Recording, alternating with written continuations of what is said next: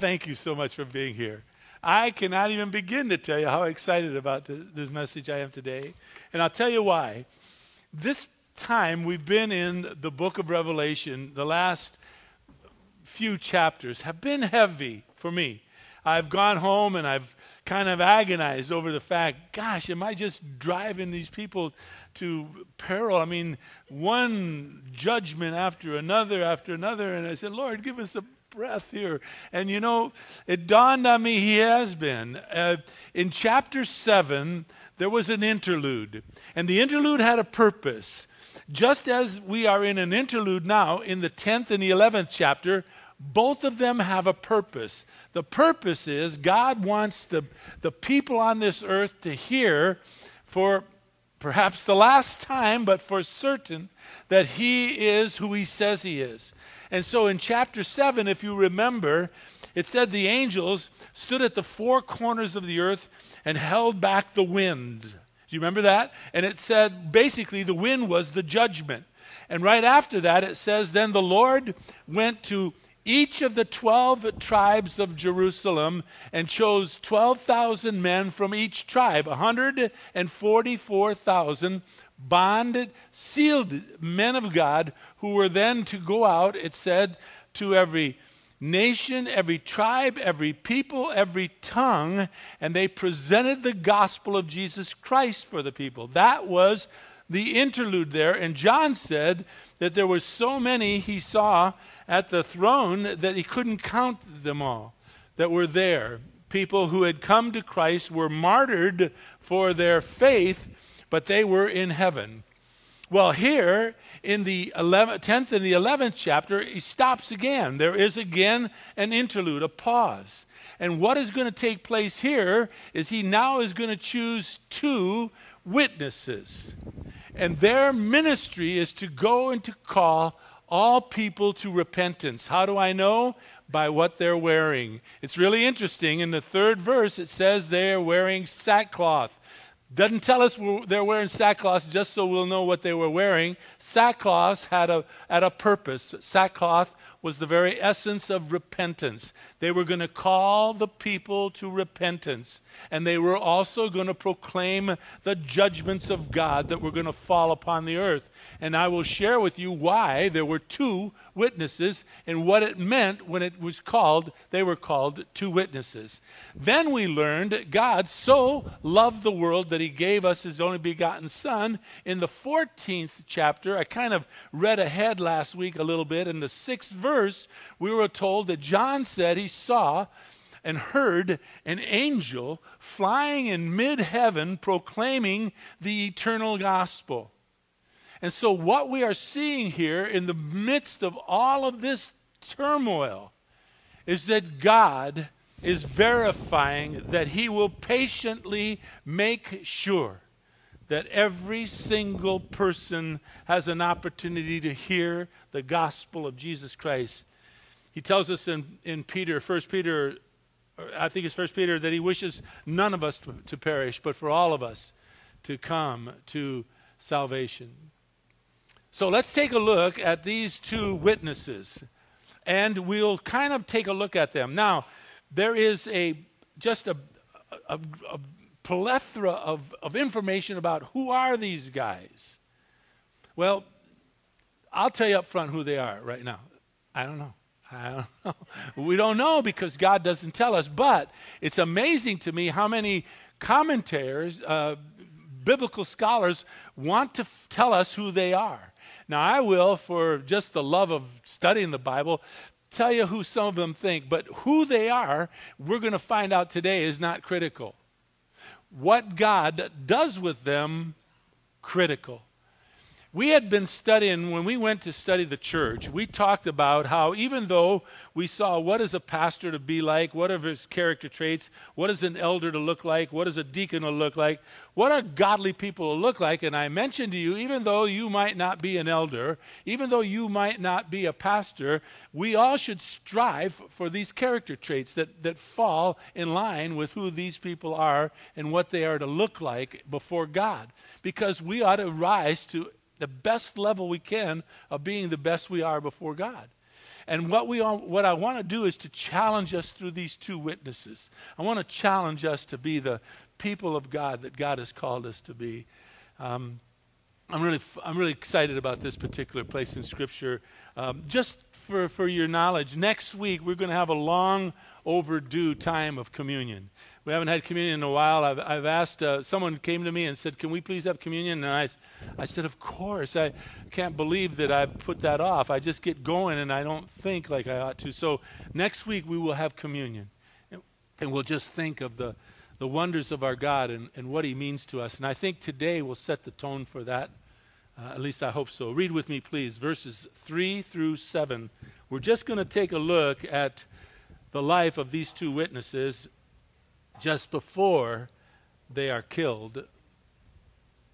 Verse 3 I will grant authority to my two witnesses. They will prophesy for 1260 days, clothed in sackcloth. These are the two olive trees and the two lampstands that stand before the Lord of the earth. If anyone desires to harm them, fire will proceed out of their mouth and devour their enemy. If anyone would desire to harm them in this manner, he must be killed. They have the power to shut up the sky in order that rain may not fall during the days of their prophesying and they have power over the waters to turn them into blood and to smite the earth with every plague as often as they desire. And when they have finished their testimony, the beast that comes up out of the abyss will make war with them and overcome them and kill them. Verse 7 is, is key to us today. When they have finished their testimony, the beast will come up out of the abyss and will kill them. What I am going to reason with you today is he could not do them harm until God allowed him to do them harm, and he could not do them harm until they were finished with what God called them to do. Let me say to you up front what I want to try and say to you at the end of this message. That is exactly what God has in store for each and every single one of us. He has a plan for you and me. There is not there is no reason for us to wonder why are we living today? We are alive today. You're at church today. We're a part of this wonderful family of God today to serve the Lord our God with all of our hearts, with all of our soul, and with all of our strength. And we are to serve Him with whatever ministry He has given us until he is finished with us. This week, uh, one of my one of my best buddies. About a month ago, he had an operation on his back for cancer, and they found out there was no cancer. So we rejoiced in that. So he comes home and he calls me. He says, "You know, I've really been sick, and I, what's wrong?" He said, "Well, I got pneumonia. They said it was common that I got pneumonia from from the surgery. Is that true, doc?" Does pneumonia kind of follow after that? Thank you for taking care of me. I never had a trace of pneumonia after my surgery. God bless you so much. Anyways, we started praying for his pneumonia, and when they took him in to check on the pneumonia, they found a mass on his lungs. It might be cancer, right? Uh, lymphomia? What is that? Anyways, um, I had a chance to tell him, Mel, I said, um, there's nothing going to happen to you until God says he's through with you. I don't want you to worry. Now, we both cried. It was really interesting. He called me on a phone. I, I, the church gave me a phone, new, I don't know what they're called. The, what is it, G4 or something like that, right? Cell, cell phone. he said a cell phone and I called, Mel called me and I was talking to him, and I, there's a thing on my phone that says Facebook or FaceTime or Face something. So I push it, and I can see my ugly mug in that in the, the screen. And I said, Mel, you got Facebook? I know. Press Facebook, and he did, and here he popped up. He said, Look at us, two old bald guys. and we looked at each other and we cried and we prayed. I prayed for him, and and we talked about how how great is our God and and there's nothing to fear, really. The truth of the matter is, folks, you and I do not have a single day more or a single day less than what God has in store for us. And He will use us if we are obedient to fulfill the ministry He has called us to. I want to encourage you with that through these two witnesses today. Let's pray. Father, please open up our eyes. Let us see the glory of being children of yours. And let us get away from the, the heaviness of the judgments that are falling on this earth and let us breathe a sigh of wonderment through the ministries that we have been given by you so that we might serve you while we are here on this earth. Let us learn much from these two witnesses, Father, that you anointed.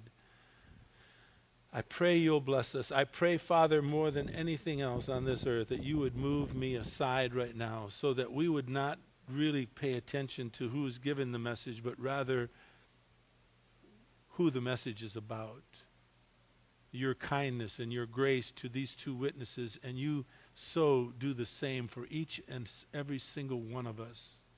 Bless us, please, Father, so that we might in return bless you back.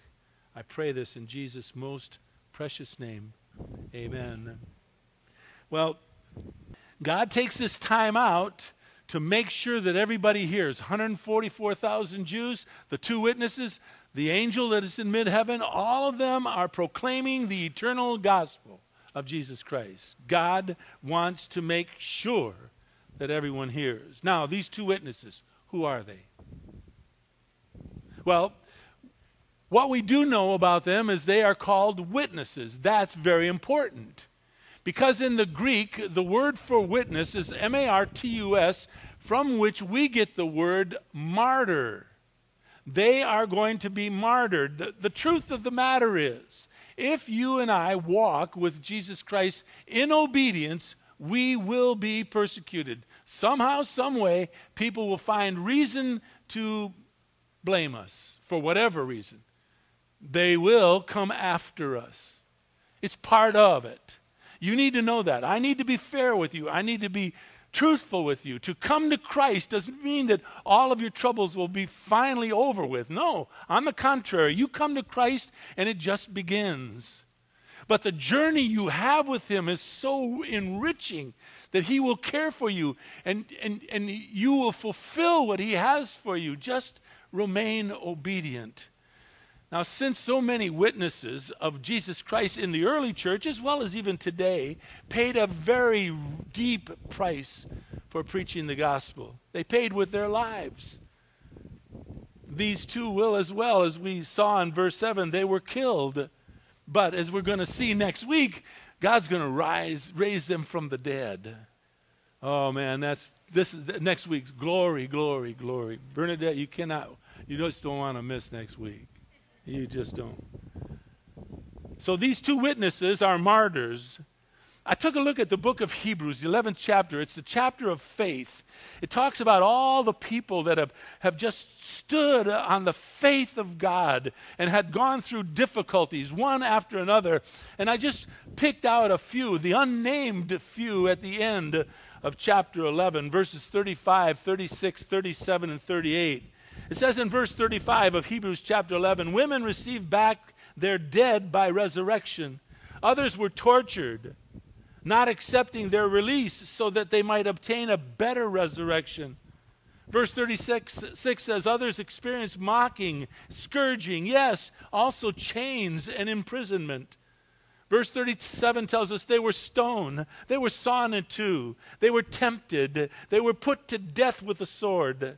They went about in sheepskins, goatskins, being destitute, afflicted, ill treated. Men and women, it says in verse 37, whom, of whom the world was not even worthy. They wandered in deserts, mountains, caves. They lived in holes in the ground. Yes, truly, to live for Jesus Christ will cost us something, but it is so worth the price. So worth it. Now, there are two witnesses, martyrs, but two of them. Now, the Bible tells us that more than likely there were two of them because the Bible says it requires that there be two, maybe three witnesses to confirm the facts and the truth of the subject. Matthew chapter 18, verse 16, for instance, says, if he does not listen to you, if someone you, you've convicted of sin, if he doesn't listen to you, take one or two more. In other words, take one or two, three of you with, with one another, so that by the mouth of two or three witnesses, every fact may be confirmed. In the Old Testament, it says in Deuteronomy chapter 17 and verse 6 if you're going to kill someone, it must be on the evidence of two or three witnesses. So that person who is to die shall be put to death. He shall not be put to death on the evidence of just one witness. Who knows? But perhaps so many are going to die over what these two witnesses are going to prophesy for these 42 months. One 1,260 days, three and one half years, the last three and one half years of the tribulation, of which our Lord calls the Great Tribulation. Perhaps God gives them two witnesses so as to confirm his message through them. It'll be their responsibility, it says in verse 3, to prophesy for 1,260 days, 42 months, three and one half years. The word prophecy in the New Testament does not necessarily refer to predicting the future. They are going to talk about the upcoming judgments, seven more bowl judgments that are going to fall on the earth. But that's not the issue. The issue of prophecy is the primary meaning is to speak forth to proclaim and to preach. If, if, if I have a ministry, if, if I have a gift, it is the gift of prophecy, not telling the future, but speaking forth, proclaiming, preaching the truth. It is my deepest desire not to give you my opinions upon anything. It's my opinions are, are absolutely worthless. This, this is what I want us to understand. This is what I want us to build our lives upon. The truth upon the Word of God. And I study as hard as I know how so as to preach forth, so as to proclaim, so as to preach the gospel of Jesus Christ. And so these two witnesses are going to proclaim to the world that disasters are going to come during the last half of the tribulation. Disasters like they have never ever seen before on this earth. And then the judgment of God will come upon those who reject him. And so the 144,000 Jews, the two witnesses, the angel that is flying in mid heaven proclaiming the eternal gospel, they will remind people you've got to come to Christ. You cannot reject him. You must repent. They will warn everyone that God's final judgment will follow with an eternal judgment of hell. Perhaps why there were two witnesses. The cry from the two witnesses is to repent. How do we know? By what they were wearing. At the end of verse 3, it says, They will be wearing sackcloth. Sackcloth was a, a, very rough and heavy, coarse cloth worn in ancient times as a symbol of mourning, grief, humility, and most of all, repentance. Matthew chapter 11, verse 21. Listen. Woe to you, Chorazin. I can never say the word. Woe to you, Bethsaida because it says, if the miracles had occurred in Tyre and Sidon, which occurred in you, they would have repented long ago in sackcloth and in ashes.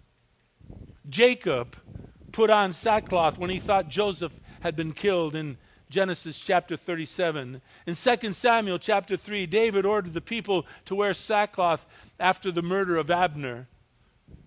Job wore it, Isaiah, Daniel, and of course, John the Baptist. The question of then now, since they are calling people for repentance, who are these two witnesses? That has intrigued Bible scholars over the years, and there have been a number of, of possibilities suggested. Just for the love of that type of study, I'm going to briefly share with you who some think they are. But the truth of the matter is, we don't know. We don't know. John merely identifies them in verse 4 as two olive trees and the two lampstands that stand before the Lord of the earth. There's no suggestion as to who they are, uh, but wouldn't you know, you know, if you study the any commentators at all, they all have their ideas. For what it's worth, I, I, w- I won't speculate on that. I'm just going to tell you what some think. Dr. J. Vernon McGee, for instance, and many of them think that there is a great possibility that one of them is Elijah. Reason being that, that it, it was predicted that, uh, that Elijah would, would return. And Elijah in 2 Kings chapter 2 says he went up in a whirlwind to heaven. Many say that it is given to us once to die and then come judgment. And so they're saying Elijah didn't die, he was taken up. Also, it says of him that, that he was predicted that he would come back to this earth. In Malachi chapter 4, verse 5, it says, Behold, I am going to send you Elijah the prophet before, note, the coming and great and terrible day of the Lord, the time that we are in right now studying. It is also recorded in Matthew chapter 17 and verse 11 that Jesus Christ himself said, Elijah is coming and he will restore all things. Dr. McGee agrees it's Elijah. He believes that. But, but to say that it is Enoch, because Enoch also didn't die. In, in, in Genesis chapter 5, it, it says of Enoch that he walked with God and he was not, for God took him. I love that. That is a what a statement about somebody. He walked with God and he was not, for God took him. That's a good tombstone. I like that. But Dr. McGee says, I doubt that it was Enoch because Enoch was a Gentile. And just the fact, Dr. McGee argues, that, that he didn't die does not qualify him because by the time we come to this place in the Great Tribulation, the church has already been translated, and, and many have risen to be with the Lord who did not die. So he says with some assurance that Elijah is one of them, and he suggests the other is John the Baptist. John the Baptist was a forerunner of Christ, he was there at the first coming. And he's similar, Dr. McGee argues, to, to Elijah in his manner and in his messages. Truth is, we don't know. Dr. John MacArthur suggests it's impossible to be dogmatic about the identity of these two preachers, these witnesses, but there's a number of reasons to suggest, and he also says Elijah, but he also says Moses. The reason he he says it's Elijah and Moses is because the miracles that Elijah and Moses performed in the Old Testament, destroying enemies by fire, withholding rain, turning water into blood, and, and different plagues, they're similar to the judgments that are mentioned here in Revelation chapter 11. For instance, Elijah in 2 Kings chapter 1 called fire down from heaven. Elijah in 1 Kings chapter 17 and James chapter 5, we are told, pronounced a three and one half year drought upon the land, just as here. Moses in Exodus chapter 7, we are told, turned the, the water of the Nile River into blood. And he announced plagues upon Egypt through Exodus chapter 7 to Exodus chapter 12. Same length as the drought same number of, or not number of plagues, but plagues that are being brought by these two witnesses we see in verse 6. Now, again, since our Lord does not specifically identify who they are, I won't either. I just wanted to fill that in so you had some background, but more than who these two guys are, it is what God does for them that I want you and me to see at the remaining minutes in this service. God will do for us what he does for them, I believe, with all of my heart. He will not allow anyone to stop their mission, or should I say, his ministry for them. Note what he says. Again, look, look at what it says in verse 7 When they have finished their testimony, then the beast will kill them, not before these two witnesses are unstoppable until the mission that God had given them is completed. You see, I believe you and me, all obedient children of God, are here on earth to complete what God has for us. We don't have one day more, nor do we have one day less than what God has ordained for us. And that's exactly what I told my friend when we wept over the fact that he might be having this mass of cancer on his lungs. Karen Thompson absolutely loves this particular verse. My wife tells me it's in Ephesians chapter 2. It's verses 8, 9, and 10. Most of you know it, and you'll, you'll, you'll remember it the moment I start to read it. It says, For by grace you and I have been saved through faith, and that not of ourselves. It is the gift of God. It's not a result of works, so that none of us what may boast. Here's the key. Verse 10. Listen. We are his workmanship. We have been created in Christ Jesus for good works. That's why you're alive. That is why you and I are alive. We have been created in Christ Jesus for good works. Note what it says after that. Which God had prepared for us beforehand so that we would simply walk in this good works, this ministry that He has for us.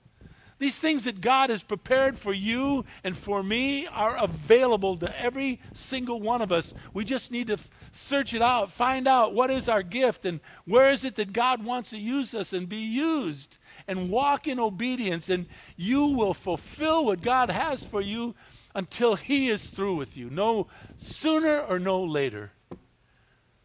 We'll complete this work that He has for us if we are obedient and walk in them.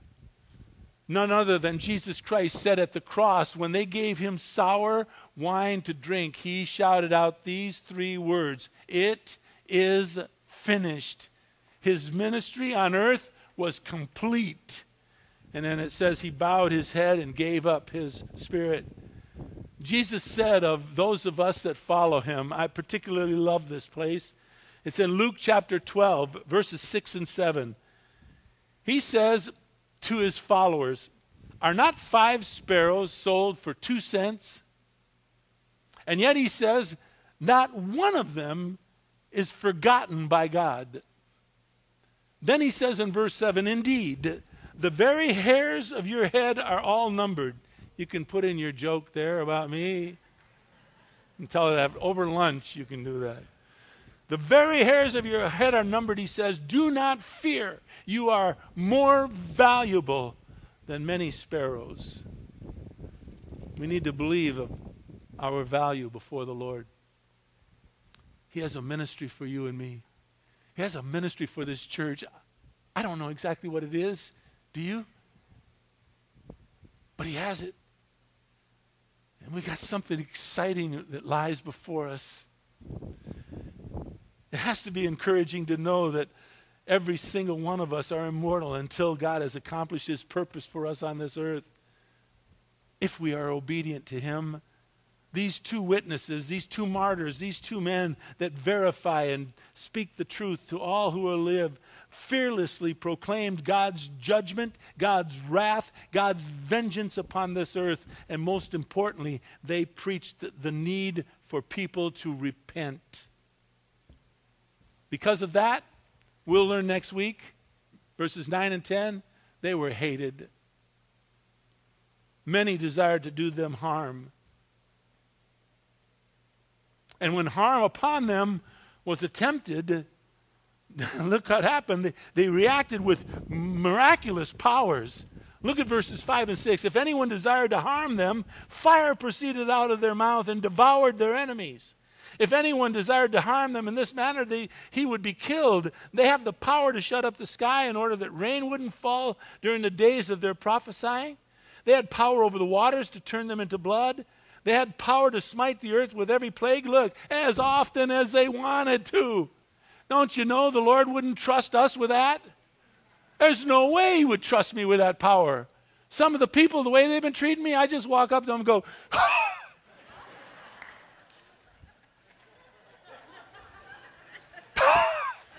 crispy little critters, aren't they? Yeah, see, he wouldn't trust me with that. I would run amok with that power. No, but what he has entrusted me with is a ministry. my probably smell my breath over there, couldn't you? What he has entrusted me with is a ministry.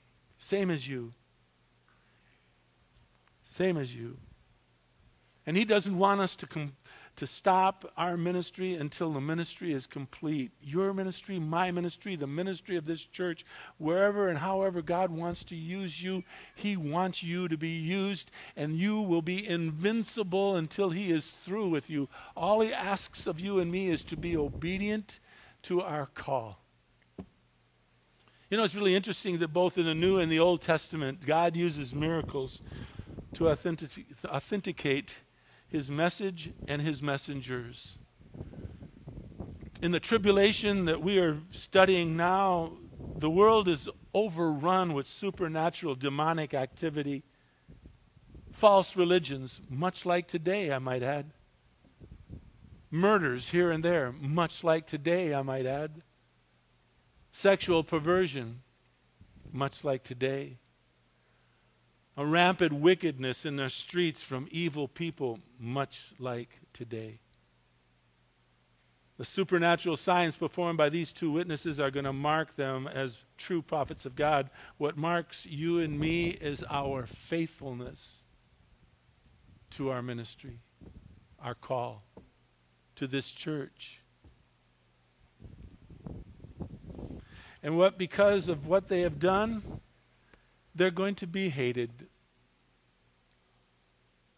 You know, sadly, there are people that just don't they just don't like it when people really want to serve the Lord. Something bugs. I anticipate that in the world, don't you? I do. I anticipate it. I expect it. What hurts me the most is friendly fire when it comes from the family of God. That always uh, causes me most grief.